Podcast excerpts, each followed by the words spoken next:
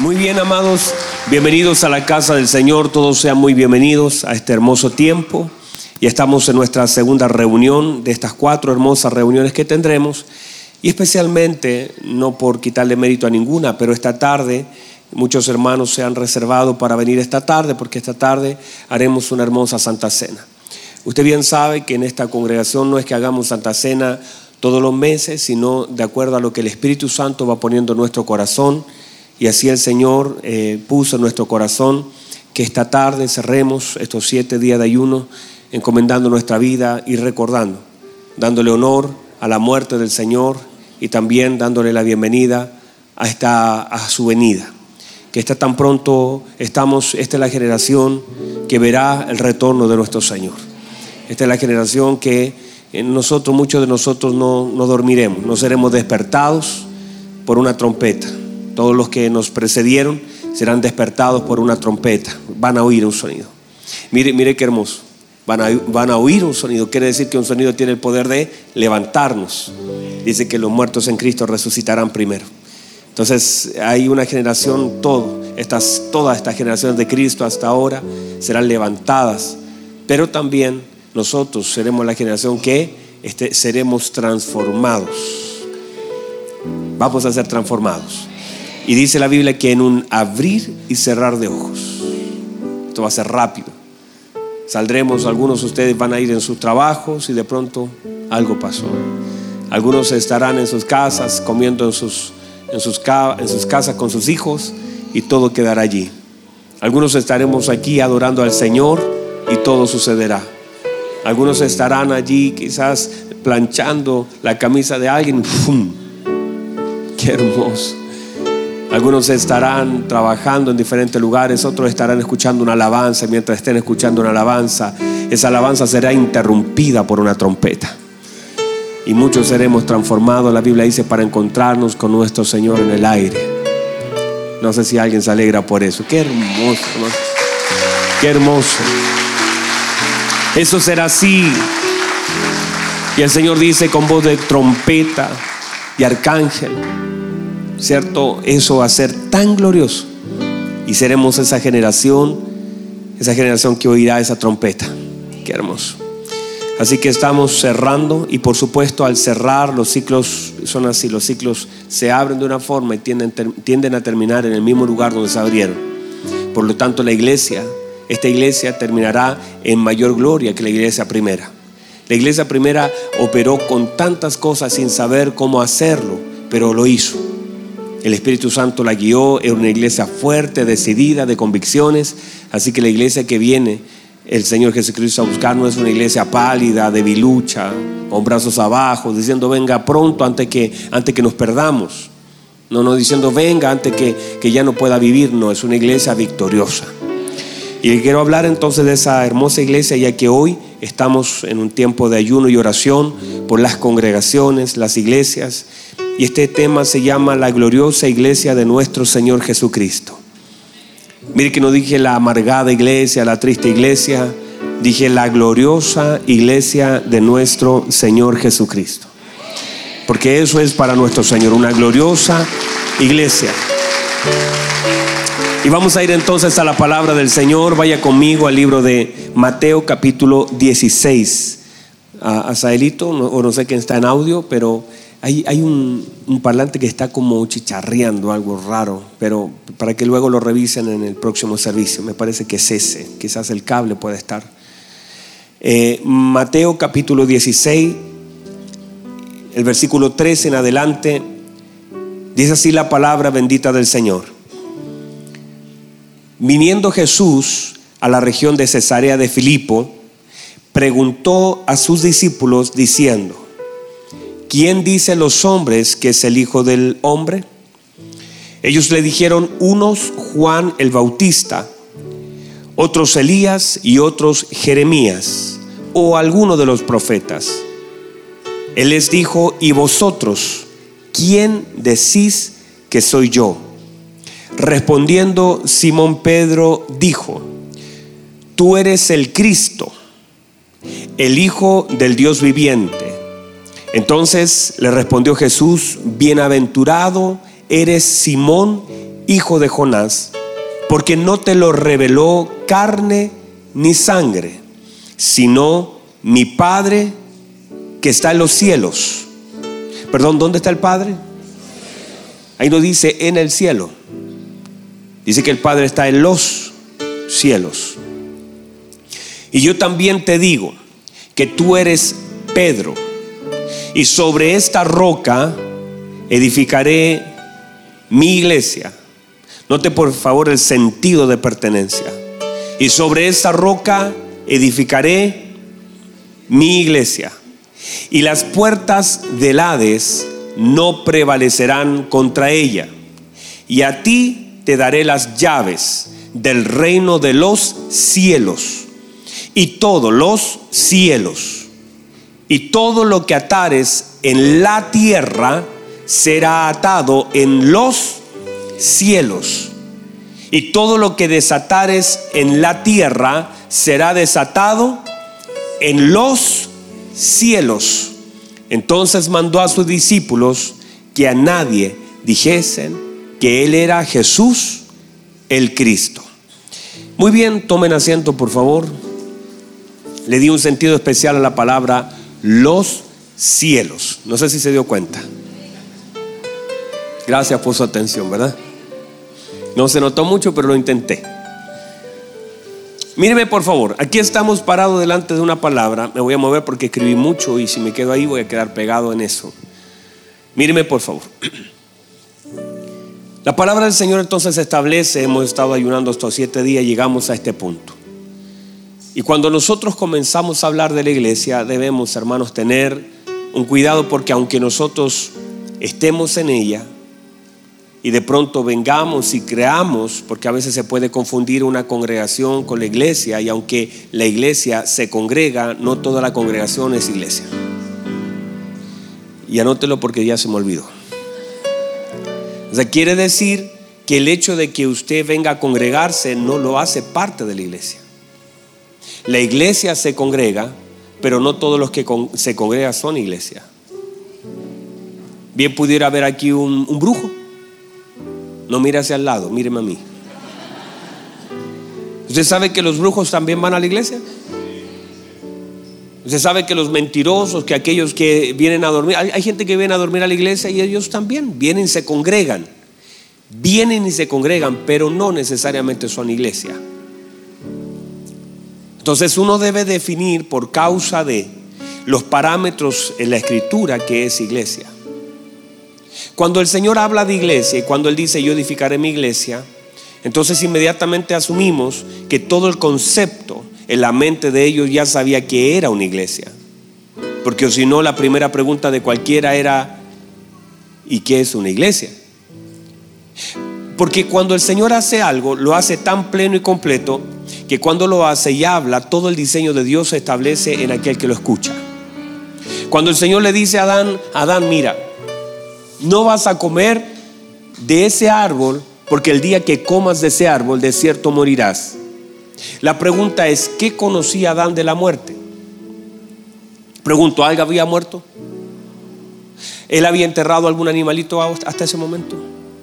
Quiere decir que cuando Adán, aunque no conocía en sí, empíricamente lo que era, por un diseño del Señor, todo lo que Dios habla lo establece como una verdad en el espíritu del hombre, aunque la mente en él todavía no lo pueda entender. Por ejemplo, esta etapa de mi hijo, mi hijo ayer me decía, no sé, papá, ¿y qué es? No me acuerdo cuál fue la pregunta que, que me hizo, pero es, por ejemplo, papá, ¿y qué es adorar? O esas preguntas que ahora él quiere definición. Él lo que hacía al principio era repetición, pero va comenzando a madurar, y ahora lo que quiere no es solamente repetición, sino que él ahora quiere definición. Porque una de las cosas, de las evidencias de la madurez, es que ya no está dispuesto a repetir algo si no lo entiendes para poder decirlo. No sé si alguien lo tomó, pero ya no está dispuesto a repetir algo, porque si no lo entiendes, no lo dices hasta que lo entiendas. Ya no estoy dispuesto a cantar algo que todos cantan, porque no me importa cantar algo que todos cantan si no entiendo lo que estoy cantando. Ya no me importa decir, eh, no sé, lo creo si en verdad lo que estoy creyendo no es una verdad en mi espíritu, no la puedo entender. O sea, la palabra ya no es repetir todo lo puedo en Cristo que me fortalece, sin definir qué es fortaleza y qué es Cristo y qué es todo. Y si eso ya no es una definición en mí, porque yo lo puedo repetir. De hecho, mi hijo repite versículos bíblicos que todavía no entiende, lo está repitiendo. Llegará el momento donde su intención, por causa de su madurez, será saber qué es lo que está hablando. Yo leo la palabra de, de, de, de pequeño, pero lo que le estoy pidiendo ahora a Dios son definiciones de aquello que ya he leído. Y que en mí son algunos versos que todavía están acá, pero ya necesito algo mucho más profundo que solamente repetir algo. Y la madurez te hace eso, te hace querer entender algo que siempre lo dijiste, pero ahora necesitas ir un poquito más adentro. Cuando hablamos entonces de la palabra iglesia, debemos entender qué es la iglesia en la mente del Padre, qué es la iglesia en la mente de Cristo. ¿Qué es lo que el Señor está edificando? Porque o vamos a creer que nosotros nos juntamos acá y la iglesia y la iglesia y no, no hay problema. Yo no quiero echar abajo porque muchos de los conceptos que usted tiene son buenos, son, eso es. Pero hay muchas cosas que están mal y que no podemos operar como la gloriosa iglesia de nuestro Señor Jesucristo con los conceptos equivocados y sin la revelación de lo que es eso. Porque podemos estar perdiendo por causa del no saber. Porque el no saber te limita a recibir. Entonces, una de las cosas que hay que redimir es el concepto de iglesia. ¿Estamos acá? Entonces, eso es lo primero. Lo segundo que hay que ver es cómo opera esta iglesia y cuáles son los, los linderos, sus límites, cuáles son sus atribuciones, cuál es el respaldo, cuál es su legalidad en la tierra. Porque podríamos estar orando en forma tan equivocada. Y el, y el apóstol Santiago nos enseña, piden y piden mal. Piden mal. O sea, no es solamente pedir, sino también pedir bien. ¿Cómo vamos a estar orando de una forma equivocada, presentándonos de forma equivocada, adorando de forma equivocada? Porque eso entonces no, no es la inocencia del hombre, sino que tiene que ver con la falta del querer conocer del hombre. Porque mucha gente se justifica por no saber, pero el no saber viene no del no tener el acceso, sino de no tener el deseo de saber. ¿Sabe cuánta gente me dice, ay pastor, mire, hay gente, míreme, míreme, hay gente que me dice, ay pastor, pero es que yo no sabía que había que tratar hacia los niños? Y el tema es que no tiene que esperar que un pastor le diga cómo tratar a un niño, sino que basta con que uno también interiorice. Hay libros, la palabra del Señor, la oración, el consejo, pero a veces nos justificamos por no saber, pero en realidad deberíamos pedirle perdón a Dios por el no querer. Ay pastor, si usted no da ese seminario de matrimonios, nunca lo hubiera sabido. No lo sabe porque no lo pregunta y porque no le importa. Porque muchas... Estoy muy duro ahí, parece. Me puse muy duro. Alguien que diga, habla nomás, Señor, y yo le sigo ahí. Gracias, hermano, por usted lo voy a hacer. Pero mucha gente justifica el no saber, y por supuesto que no sabía. Pero el no saber no es falta de oportunidad, sino falta de interés. Ah, es que yo no sabía que, que a, a mi marido había que oírlo y hacerle cariño. Yo no sabía que había, y todo el no sabía simplemente no manifiesta en ignorancia, sino falta de interés. Entonces, cuando nosotros, muchas de las cosas que fallamos, si usted llega, por ejemplo, si usted, cuando nos presentemos delante del Señor, hagamos un ejercicio, voy delante del Señor, le digo, Señor, es que yo no sabía. Y el Señor lo único que te va a hacer, te va a apuntar la Biblia así. ¿Qué puede decirle usted al Señor?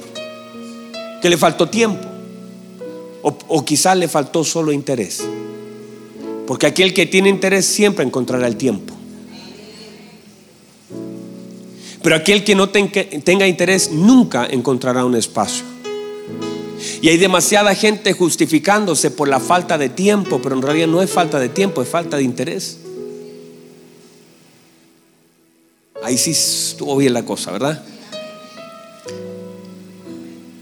¿Cierto que está bien eso? ¿Le gusta a usted que sea duro con ellos? Ella es la que me anima. Pero es, es una realidad, porque muchas de las cosas que no sabemos ya las podríamos saber. El problema es que hay algunas cosas que son determinantes, porque cuando no las sabemos en el tiempo que debemos saberlas, el daño que se provoca es muy grande. Por ejemplo, la paternidad. Usted puede saber cosas que sean trascendentes para su hijo. El problema es que si el tiempo ya pasó, ya cosas no se pueden reparar. Y lo único que va a lograr cuando la sepa es lamentarse por lo que no hizo. Por eso hay ciertas cosas que requieren de ciertos tiempos de aprendizaje. Por ejemplo, el hecho de la paternidad, deberíamos prepararnos antes que nuestros hijos nazcan. Y hay unos hermosos libros que nos preparan para eso. Y hay temas bíblicos hermosos que nos preparan para ser padres. Pero si nosotros luego que ellos crecen comenzamos a tomar libros y luego vemos la consecuencia, porque esto es casi experimentar con los hijos. Cuando usted no se prepara y cree que la experiencia que tuvo es suficiente para educar, está en un grave problema. Porque toda la experiencia suya, si usted no la mete a través de la palabra del Señor, no la vuelve sabiduría. Amén, dígame algo. Y usted se va a dar cuenta, y estos días me ha tocado mucho. Me estoy moviendo un poquito porque el otro día, delante me senté ahí y estuve con el cuello así me doblado todo el rato. Entonces, para que descansen un poquito el cuello, los de acá y los de allá también. Me he sentado estos días con algunos hermanos y, y el problema es que en la medida que me siento con ellos me doy cuenta el daño que han provocado a sus hijos y cómo finalmente lo que ellos llaman prueba simplemente se llama consecuencia. Y si le diéramos un nombre no sería ataque del diablo, que aunque lo es, pero en realidad la puerta yo la dejé abierta. Por eso es tan importante que nosotros con sabiduría administremos el tiempo y la vida que el Señor nos dio. Y que podamos nos, eh, eh, ¿les puede servir esto? Después les voy a gritar. Tengo tres reuniones para gritar. A usted le gusta que yo les grite. Pero es como el hecho de, de eh, mi corazón en este día. ¿Y sabe por qué? Porque cada vez que alguien llega a ese lugar con una familia destrozada, cada vez que yo atiendo a alguien allá que me dice, pastor, no sé qué hacer con mis hijos, están así, o mis hijos han fracasado, mis hijos están así, súper mal. De alguna forma yo siento la responsabilidad de poder expresar en algún mensaje el hecho de que usted se tenga que preparar para criar a sus hijos. Porque aquellos que tengan hijos pequeños todavía tienen no solamente la responsabilidad, una hermosa oportunidad. Una oportunidad de darle algo que usted no recibió. Y muchos de nosotros, en vez de ser escalera para nuestros hijos, somos, somos murallas para ellos. Y en vez de nosotros haber sido colaboradores de la formación y de la imagen de Cristo, le destruimos todo lo que Dios podía haber hecho en ellos. Y gran parte de los responsables de que nuestros hijos no cumplan el propósito, no, no, no los vamos a buscar fuera de casa, están dentro de casa. Y a veces nosotros le decimos a nuestros hijos, no se junten con esos que son malas, eh, malas influencias, es que los amigos de mi hijo. Pero si uno fuera sincero, el peligro más grande no está afuera. El peligro de un hijo más grande está dentro. Y si nosotros hacemos un buen trabajo, se vuelve tan irrelevante. Pregúntale a los padres de Daniel en Babilonia el trabajo tan bueno que hicieron, que cuando estuvieron en Babilonia ellos tuvieron convicciones tan firmes, tan sólidas.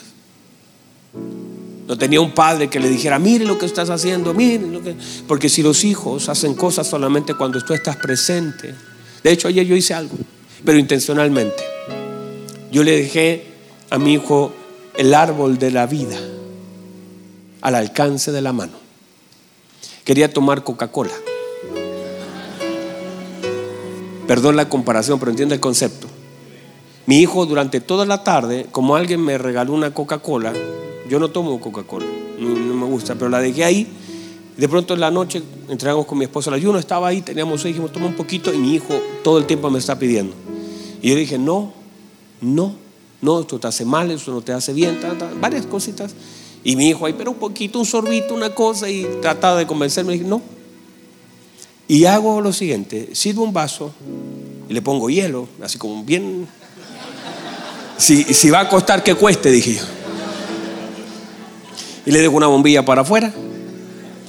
Le echo Coca-Cola, la dejo ahí. Mi hijo está mirando tele, la dejé ahí y me voy a la pieza.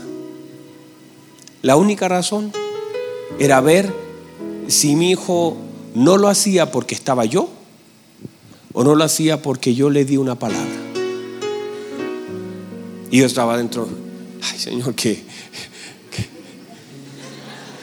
si lo hacía, yo tenía el argumento por sí y por no. Tenía hasta el perdón listo.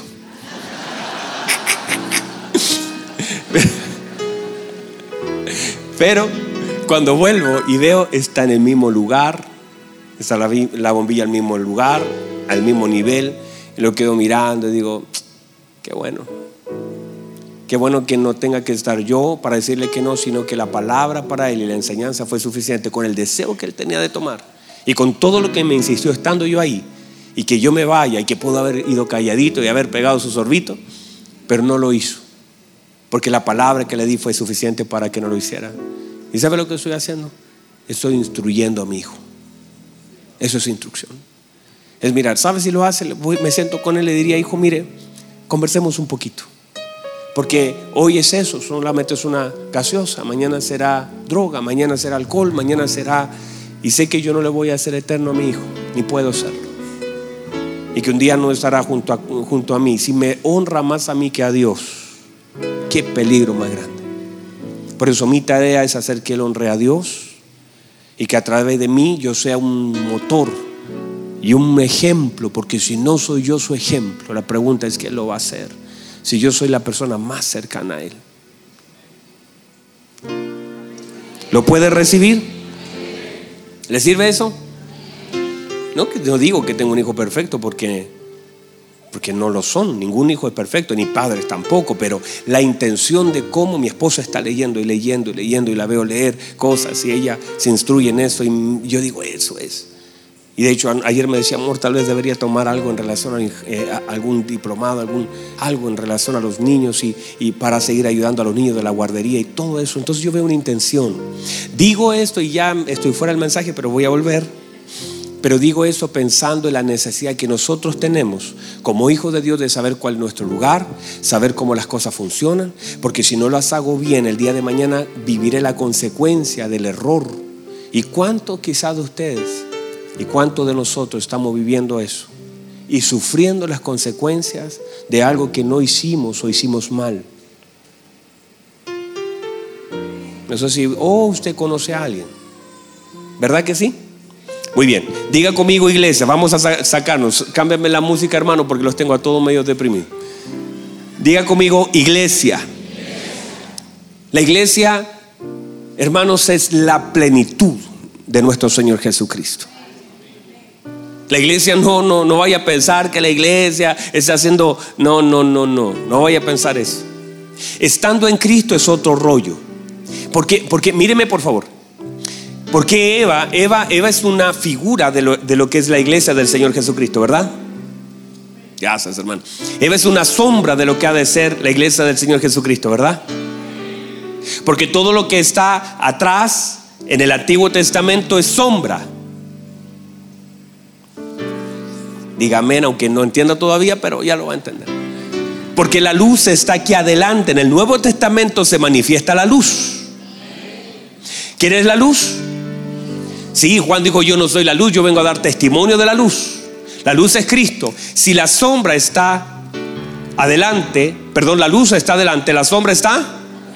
Y por eso el Antiguo Testamento, ¿qué es? Es sombra de lo que era la luz que está acá adelante. Ahora, en ese concepto, esa mujer llamada Eva es una figura de lo que era la iglesia. El tema es que cuando Adán estaba en su forma íntegra, Adán no falló. Míreme, Adán no falló. Adán estaba, eh, Adán era un ser obediente al Señor. El Señor le dijo, usted va a labrar, usted va a cuidar, y esa era la tarea. El problema es cuando Eva sale de Adán. Cuando Eva sale de Adán, aunque parece linda, parece hermosa, El Señor siempre quiso que fueran uno y así los llamó. El problema es que cuando sale, cometió el error fuera de él.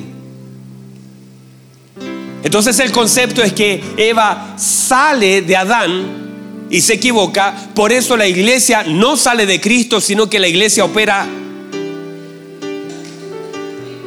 O sea, no es la iglesia que sale de Cristo, sino la iglesia que... Por eso el apóstol Pablo dice: si alguno está en Cristo, porque eso es lo correcto. Eva sale de Adán, pero la iglesia entra a Cristo y vive en Cristo y opera en Cristo, y fuera de Cristo nada se puede hacer, porque cuando sales de Cristo es cuando te equivocas. Cuando sales de los, de la, de, del cuerpo te equivocas. Hay gente que dice: no, mire, porque, porque esto es lo que el Señor ha diseñado. El hecho de que seamos diferentes, y el cuerpo mismo así lo muestra, pero que operemos en el mismo espíritu y en la misma mente de Cristo. Ahora, esta iglesia gloriosa, de la cual voy a hablar estos tres servicios en adelante, es una iglesia que tiene todo, toda la autoridad dada por el Padre para operar en la tierra.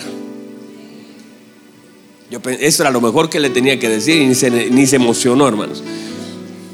Esta iglesia tiene toda la autoridad del Padre para que la iglesia pueda operar en la tierra. Una autoridad, y tiene que operar en entendimiento. Por eso vamos a ver el texto. El Señor llega a un lugar y le dice a los discípulos: bueno, muchachos, esto es clave, tengo que hablar con ustedes. Los separa en un lugar y entonces toma un tiempo con ellos para decirle: ¿quién dice la gente que soy yo? Porque lo que la gente diga que soy yo es lo que la gente ha de recibir de mí. Porque hemos de recibir de nuestro Dios lo que, para, lo que sea nuestro Dios para nosotros. Porque la gente dijo: ah, pero es un carpintero y esa ciudad no recibió nada. Porque ellos eran lo, el concepto que ellos tenían de Jesús es que él era un carpintero, y lo que recibieron de él fueron mesas. Porque el nivel de entendimiento que tenga y los conceptos que gobiernen mi mente, porque en, las, en ciertas iglesias como la Bautista y otras no se mueven la sanidad o, o milagros, porque esos son los conceptos que gobiernan su mente, que el Señor le, les predicó, que hasta cierto tiempo duró, y eso es lo que gobierna. Y mire, ni la necesidad provoca una sanidad en ese lugar. Hay otra vez, ni la necesidad. ¿Hay necesidad? Claro que sí. ¿Hay enfermedad? Claro que sí. Pero el concepto gobernante es que ya no hay sanidad, hay una cesación. Entonces, como no hay, aunque haya una necesidad, no se activa el poder de Dios por una necesidad, sino que el poder de Dios se activa por una revelación. Y en la medida que yo entienda que es la revelación la que activa la gracia de Dios, porque es el Dios, no es un nombre, no es que no te lo reveló el pastor, te lo reveló Dios. Él te corre el velo para que puedas ver. Y ahora que puedes ver, por eso antes de Dios hacer algo, Él se presentaba como lo que quería hacer o decir. Yo soy, decía, el Dios de Abraham, yo soy el Dios de Isaac y yo soy el Dios de Jacob. Lo que hace el Señor cuando dice eso es una presentación de sí mismo, para que aquel que le llega esa información pueda saber lo que Él fue capaz de hacer con ellos, y ahora pueda entender lo que el Señor quiere hacer con él.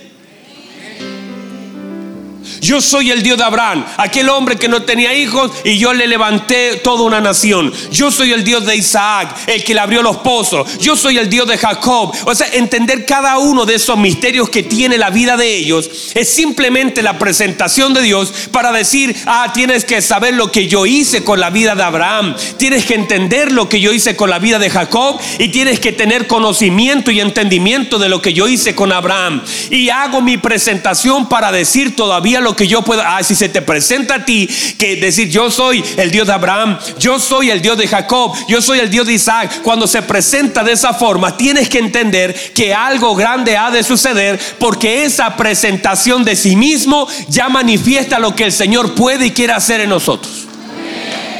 No sé si lo puede entender o recibir, pero es la revelación la que activa la gracia de Dios que opera en él en favor de nosotros. En la medida que nosotros vamos cambiando y entendiendo y profundizando los conceptos de Él. ¿Por qué? Porque esto es importante, pastor. Porque si usted no sabe qué es iglesia, porque si usted no sabe lo que usted tiene en Cristo, porque usted no conoce parte de lo que es el Señor, entonces usted vivirá como que usted es la víctima. Y, y el diablo, el que está, uh, le estoy pegando, y usted dice, ay, es que el diablo me está atacando. Y usted será como la víctima de un malo. Cuando si usted lee Efesios, se va a dar cuenta que el Señor todo lo puso debajo de sus pies. Y luego dice que lo dio, dio por cabeza a la iglesia toda autoridad. ¿Qué haces tú sintiéndote víctima? Cuando la víctima debiese ser otro que está debajo de los pies. Usted no, usted no es la víctima. Usted es el que tiene la autoridad. Usted es el hombre y la mujer de Dios que el Señor llamó para operar en la autoridad de Cristo. El cuerpo de Cristo fue destruido en la cruz del Calvario. Ese cuerpo ya era inservible, pero el Señor se hizo de otro cuerpo llamado iglesia, que le ha servido por dos mil años operando en la autoridad del mismo cuerpo que operó Jesús. El cuerpo de Cristo fue Jesús. Hoy día el cuerpo de Cristo es la iglesia.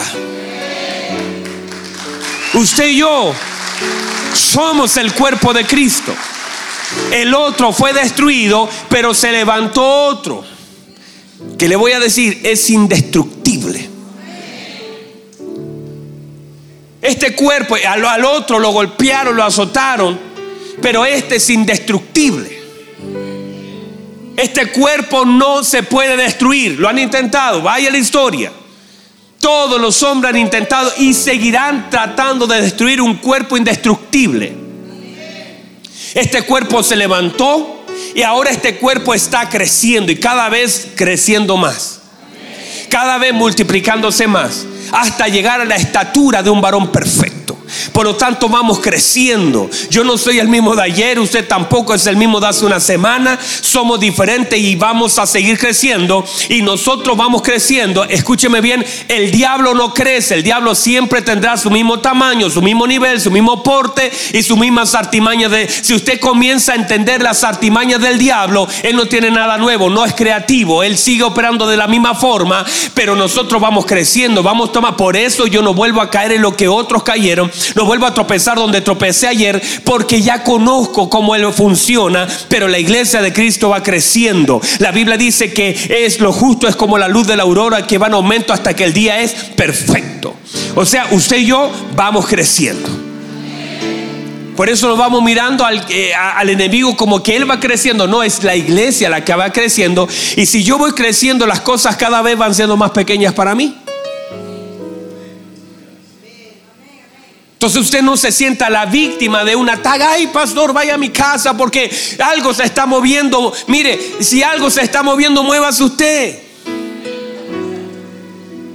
Ay, es que alguien me, me apaga y me prende la luz. Eso pasa porque usted todavía no sabe quién es usted. Si usted supiera quién es en Cristo, por causa de la luz que opera en su vida, nada podría espantar su sueño.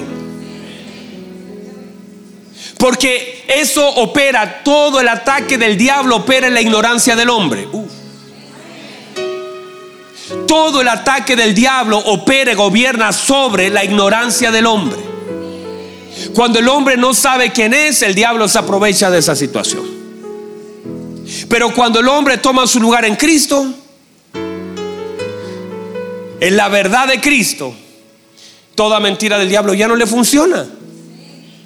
Que venga alguien a decirte: tú no eres nada, Michael, tú no sirves para nada, Michael, tú no, no, no vas a llegar a ninguna parte, Michael. Y el diablo tratará de susurrarle al oído a través de familiares, de amigos, de jefes, de todo. No sirves para nada, eres un don nadie, nunca vas a llegar a ninguna parte. Y comienza el diablo a susurrar. Y el Michael, qué, qué tonto este diablo, como que creo que, que me va a definir por lo que me dicen. Él no sabe que la Biblia dice que yo estaba, era muerto y el Señor me llamó de las tinieblas a la luz admirable, y que me hizo real sacerdocio, nación santa, pueblo querido por Dios. ¿Cómo alguien puede decirte que no eres nadie cuando el Señor ya te dijo quién eres tú? Nadie puede definir tu identidad, porque tu identidad ya fue definida por Cristo.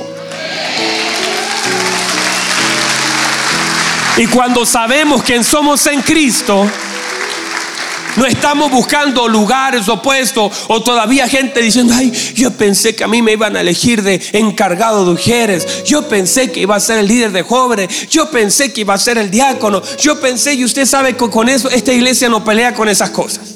Nunca hemos peleado, nunca nadie anda peleando por un lugar, por un puesto. Jamás he visto aquí en esta congregación en ocho años alguien dice: ay, pero pastor, yo pensé. Nadie, porque eso aquí no funciona. Niñería no funciona.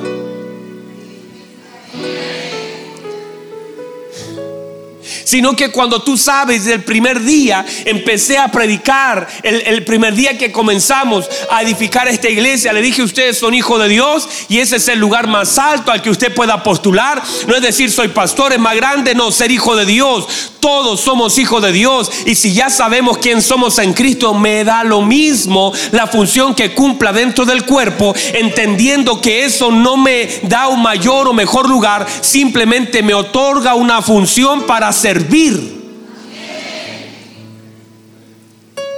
Entonces, cuando viene el diablo con sus ataques, el diablo opera en la ignorancia del hombre.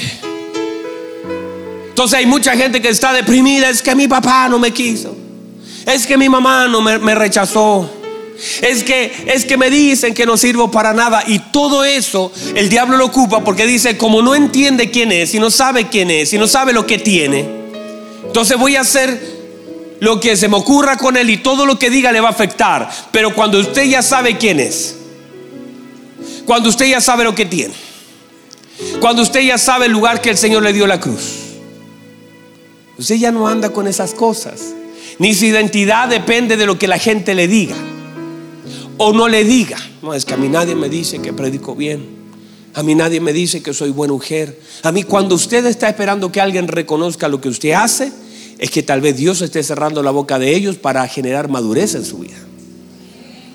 Porque mientras su vida y su servicio dependan de la opinión de alguien, está todavía en etapa primaria.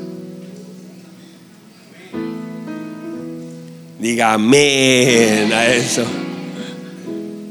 Ay, que canté, uy, que usado, y, y bajo esperando que alguien me diga: uy, cómo te usó Dios.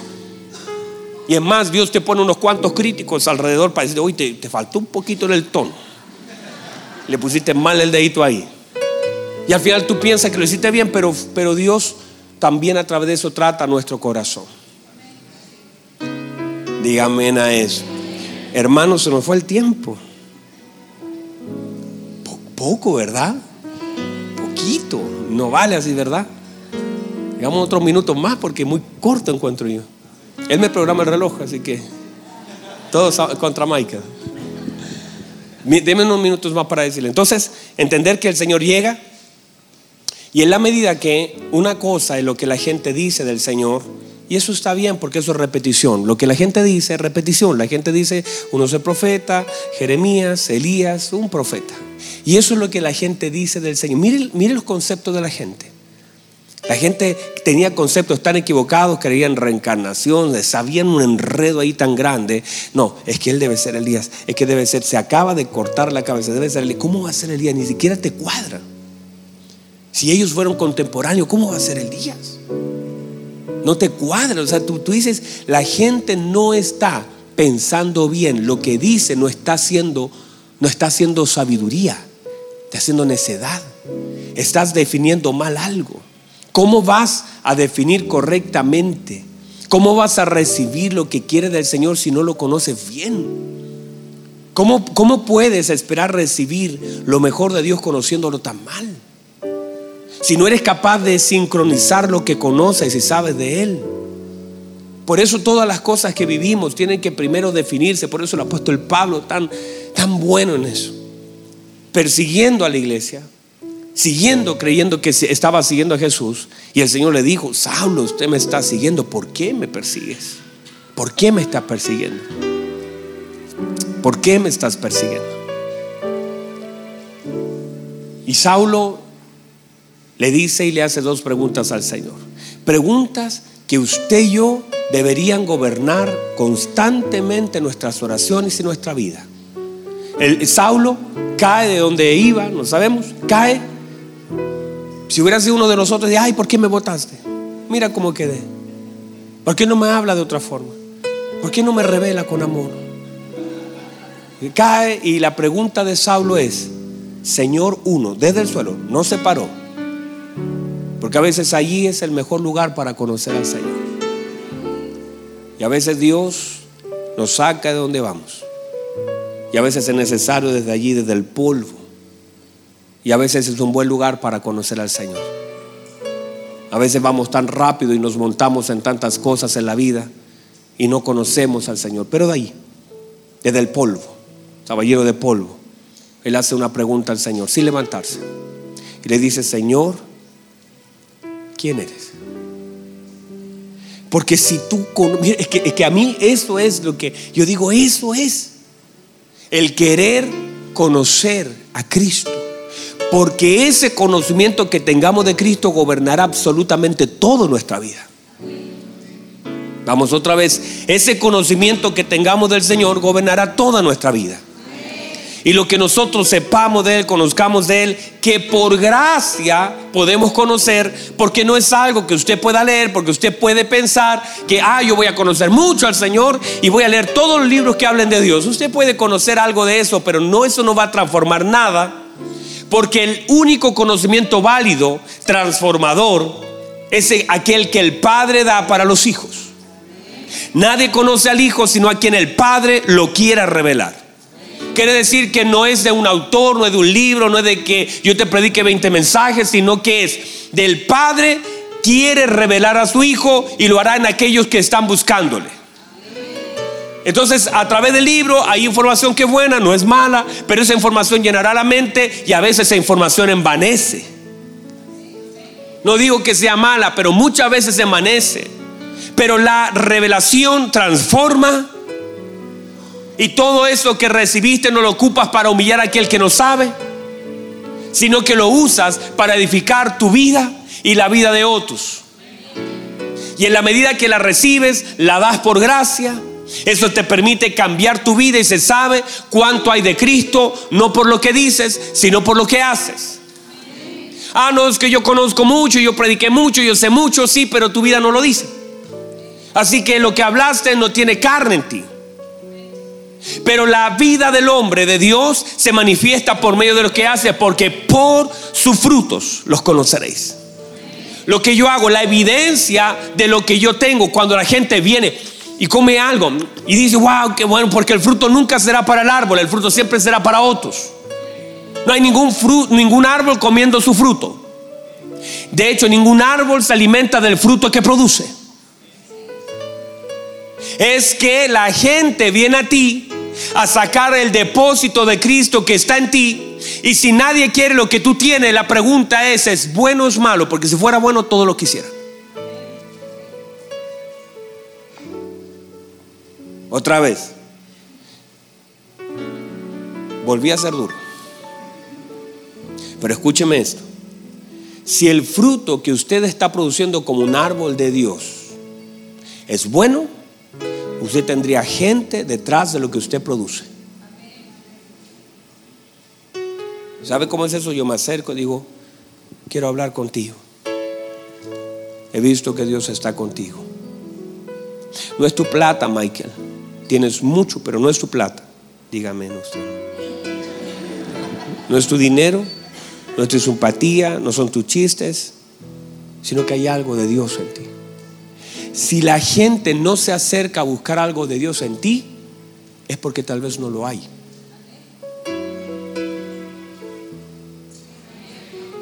Eso sí que fue duro. Hoy día la cosa está complicada. Los invito a una tarde de sanidad a las siete de la tarde, a una santa cena. Porque si tu esposa no te hace una pregunta de Dios, si tus hijos no se acercan, si la gente a tu alrededor que te conoce te, te evita y nunca, nunca quiere nada de ti, tal vez es porque no tengas nada de Dios.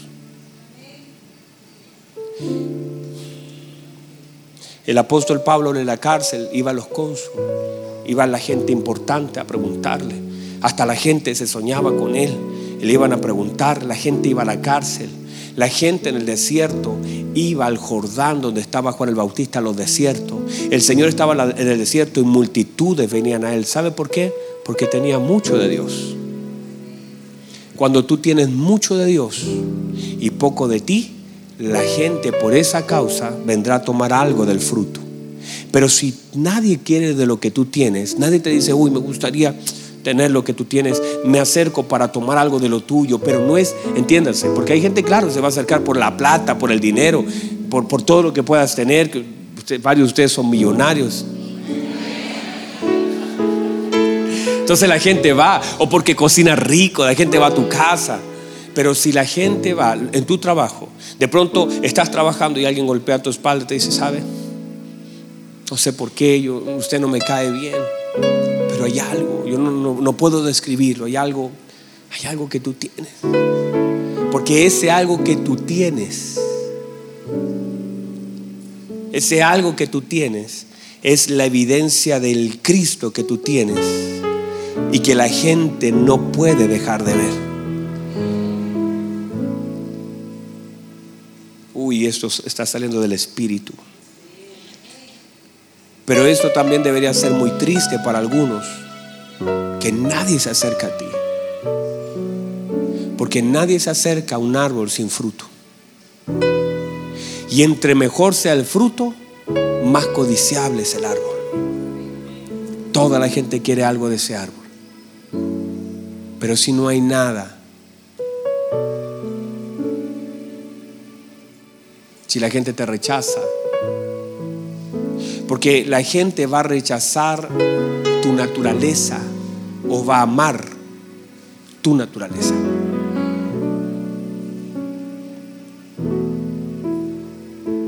Nadie se va a acercar a un espino. Usted nunca va a ver a una persona acercándose a un espino, porque solo se va a dañar. Pero usted va a ver un montón de gente debajo de un manzano, hablando bien del manzano, admirando sus manzanas. Míreme, míreme, cuidándolo. Usted va a ver que los árboles buenos, ¿sabe lo que hacen? Le hacen cercas. Los cercan, dicen, no, porque alguien los puede dañar. Y ahí está, y está haciendo cuidado. Y hay gente que te cuida, te dice, mire, mejor siéntese aquí. eh, eh, Usted es compañero de trabajo, pero, pero, pero mire, mejor quédese acá. Tu jefe va a decir, no, no se vaya. ¿Cuánto es lo que te están ofreciendo en otro lado? No es tu trabajo, alguien puede hacerlo mejor que tú, pero es que no tienes que irte, porque hay algo que tú tienes y que aquí nosotros necesitamos. Uy, yo no sé si alguien lo puede recibir. Es que eso es el evangelio. El evangelio es que tu vida y mi vida se transforma en un fruto para la gente. Pero a veces, ¿sabe? Hasta tu esposo, tu esposa te rechaza. Tus hijos te rechazan. ¿Qué clase de evangelio tenemos? ¿Qué clase de árboles somos? Si hay que obligar a los hijos a que honren a los padres. Pero si tú eres un padre que da fruto, tus hijos, hermano, nunca tendrán un problema en honrarte. Para ellos será un placer ir a tu casa y decir, papá, usted me enseñó tanto de Dios. Usted fue tan bueno. Tu esposa te llorará cuando no estés. A mí me gusta cuando mi esposa me dice, amor, te eché de menos. Esta noche te eché de menos. Yo ando de viaje y me dice, hey, amor, la casa es como vacía si tú no estás. Y se no lo digo porque no está. Ya viene, ya viene, ya llegó. Sino que lo digo porque es así. Pero cuando tú te haces para tu esposa, que no te rechacen diciendo, ay, ya va a llegar, ya niño, arranquemos todo. Sino que es que tu vida puede recibir el mensaje. Mire, yo me fui para cualquier lado en este mensaje, pero siento que el Señor nos guió. ¿Sabe por qué? Porque todos nosotros deberíamos ser luz en este mundo. Y todos nosotros deberíamos estar rodeados de gente que quiera tomar lo que nosotros tenemos por gracia y comer de lo que el Espíritu Santo produce en nosotros. Y que la gente nos cuide. ¿Sabe cuando la gente te cuida? Yo, ¿sabe lo que yo hago? Eh, Michaelcito, que, que a veces, o algunos escuderos que están conmigo, yo a veces le digo, no, descanse. Le he dicho, váyanse a la casa, yo estoy solo. Pero aunque yo hago eso, A veces es Roberto, a veces otro, otro, otro, otro, otro. Me dice, no, pastor, pero al lado suyo. Y yo sabe lo que veo, que me cuidan, que me cuidan, que me aman. ¿Sabe por qué usted me ama? Usted me ama, ¿verdad? Santo. ¿Sabe por qué me aman? Porque ustedes pueden disfrutar del fruto de Dios en mi vida. Y si eso es así, pero esto, y por favor, lejos está de mi corazón es decir, ah, yo soy el del fruto, tengo... no, no, no es eso. Lo que yo quiero es que cada uno de ustedes examine su vida y vea quién es el que se acerca a usted. Porque si sus hijos no desean de lo que usted produce, si sus compañeros de trabajo lo único que quieren es que usted se vaya. No, hermano, y esto es verdad. Hay personas que no quieren tenerte cerca. Y no es que sean diablos que, que no te soporten. Es que hay gente necesitada, que necesita a Cristo, pero no lo puede encontrar en ti. No, si estoy tremendo, hermano, ya. Pero hay algo que me está llevando a esto, porque, porque si lo cambiamos, si usted se arrepiente. Porque Dios puede, mire, un olivo en un estado silvestre no produce una aceituna buena, pero tiene que ser injertado con una ramita, y esa ramita hace que salga un, un fruto bueno. Entonces nosotros todos somos por naturaleza malos, pecadores, pero Cristo nos injertó de su sangre. Y ahora lo que ustedes ven en cada uno de nosotros es la obra de Cristo que está siendo perfeccionada. Y por eso no le digo, usted no, usted no sirve para nada. Lo que digo, usted déjese procesar por el Señor, déjese usar por el Señor. Saque lo que hay en usted. No puede seguir toda la vida con usted. Tiene que hacer morir su vida para que ahora Cristo pueda vivir en usted. Y espero que este mensaje, sin querer más, que la iglesia de Cristo brille, porque usted es un representante de la iglesia. ¿Sabe cuánta gente está aquí por usted? ¿Cuánta gente dijo, ¿y dónde vas tú? Es que he visto cambios. ¿Sabe cuánta gente me ha dicho, es que yo vi al hermano como era y ahora lo veo y no es otra cosa? Porque es un testimonio. Ahora que lo oí, ¿sabe? Van a venir estos días unos pastores. Miren, unos pastores, el día jueves vienen unos pastores. Y, y, y ellos vienen y se contactaron conmigo, me buscaron solo porque escucharon a Gerson, el ministro Gerson, que lo conocieron, cómo era calladito, cómo no hablaba, cómo era así. Y de pronto en estos años Gerson creció, creció, creció. Y cuando Gerson, ministro Gerson, comenzó a hablar, ellos dijeron, no lo podemos creer, no es el mismo, algo pasó, hay una gracia. Lloraban mientras lo escuchaban. Y eso quiere decir, y dijeron, ¿qué ha pasado contigo? Y él dijo, no, es que yo me alimento de la palabra y ta, ta, ta, ta. Y los pastores me llaman y dicen, queremos lo que él tiene. Cuando tú te haces deseable. Cuando de pronto una mujer te construye una casa y dice, hagamos candelero, hagamos, pongamos una cama, hagamos una, una silla, una mesa, para que pose nuestra casa, porque él es un varón de Dios. Y la gente quiere estar contigo por causa del Cristo que cada uno de nosotros debiésemos, y está disponible. ¿No nos parece? Porque, porque no inclina su rostro un momento ahí donde está. Inclina su rostro. Siento del Señor hacer esto. ¿Por qué no examina? ¿Por qué no le da una vuelta a este momento a su vida? Hay gente que dice, ay pastor, yo no tengo amigos, me siento solo, buscaré otro lugar, voy a otra congregación. Y vas a ir a otro lugar. El problema es que te vas con el mismo problema, porque el problema no es el verdadero problema. Ay pastor, es que yo no sé, siento que nadie me quiere. Examina qué fruto está dando, porque si dieras un fruto bueno, estarías rodeado de gente queriendo tomar lo que Dios ha producido en ti. Tus hijos, tu esposa, en tu trabajo la gente te honraría. ¿Sabe por qué hay deshonra? ¿Por qué te tratan mal? No porque no sepas, no porque sean malos, es que no ven a Cristo.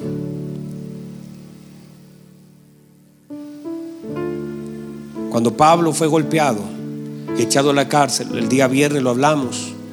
Luego un carcelero que fue tocado por el Señor, que no hizo ninguna herida en la espalda de Pablo, se las curó, por causa del Cristo que Pablo tenía.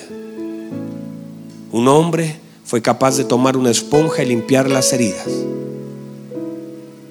por causa del Cristo que el apóstol Pablo tenía, porque vio algo que él necesitaba. ¿Qué debo hacer para ser salvo? Esa es la pregunta que la gente debiese hacerte en el trabajo.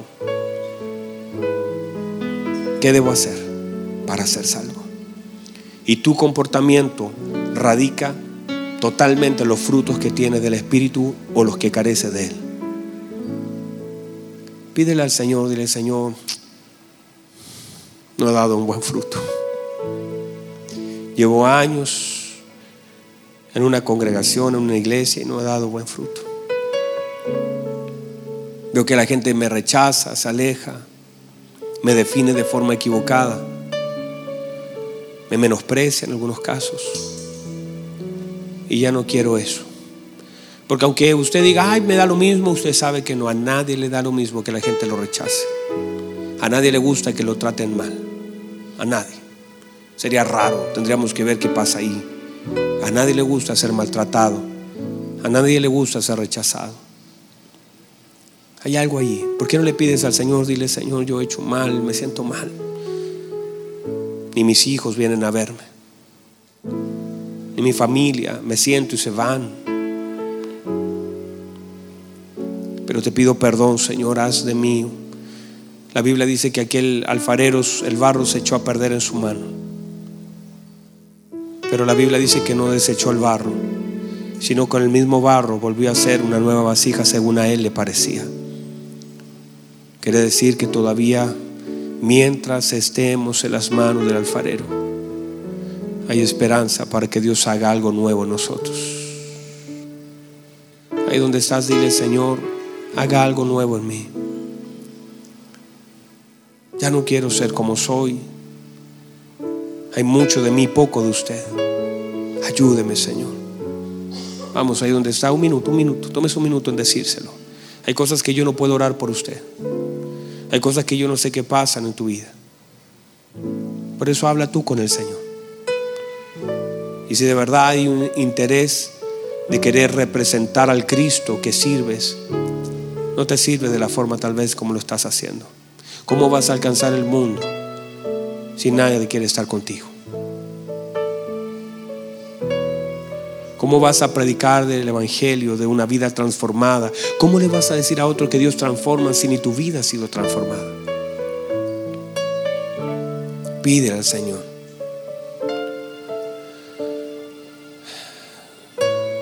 Gracias, Dios.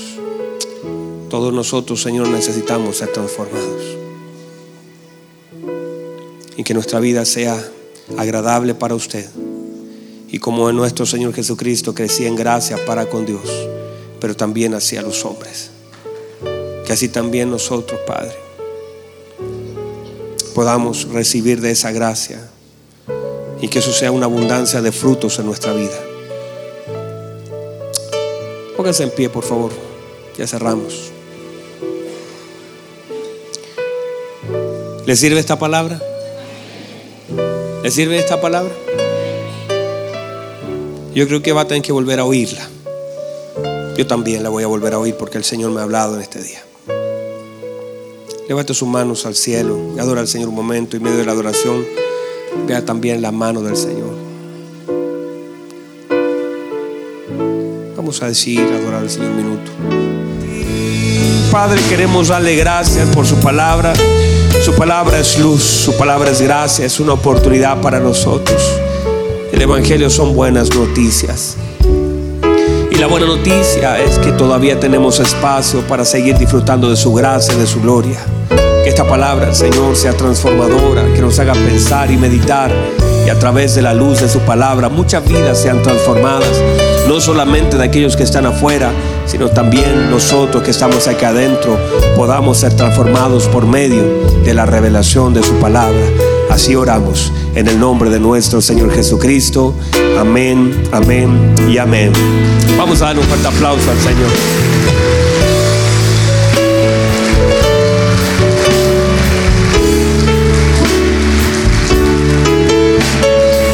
Aleluya. ¿Todavía me ama? ¿Todavía me ama? A pesar de que estuvo dura la cosa, Pero yo sé que, ¿sabe, hermano? Qué buen mensaje, hermano. Estos mensajes son necesarios. Yo sé que todos, yo también me siento golpeado, hermano. Pero siento del Señor que esto nos sirve para crecer. Y la iglesia, si vamos a hablar de la iglesia, debemos aprender qué es la iglesia para el Señor Jesucristo. Amén, iglesia.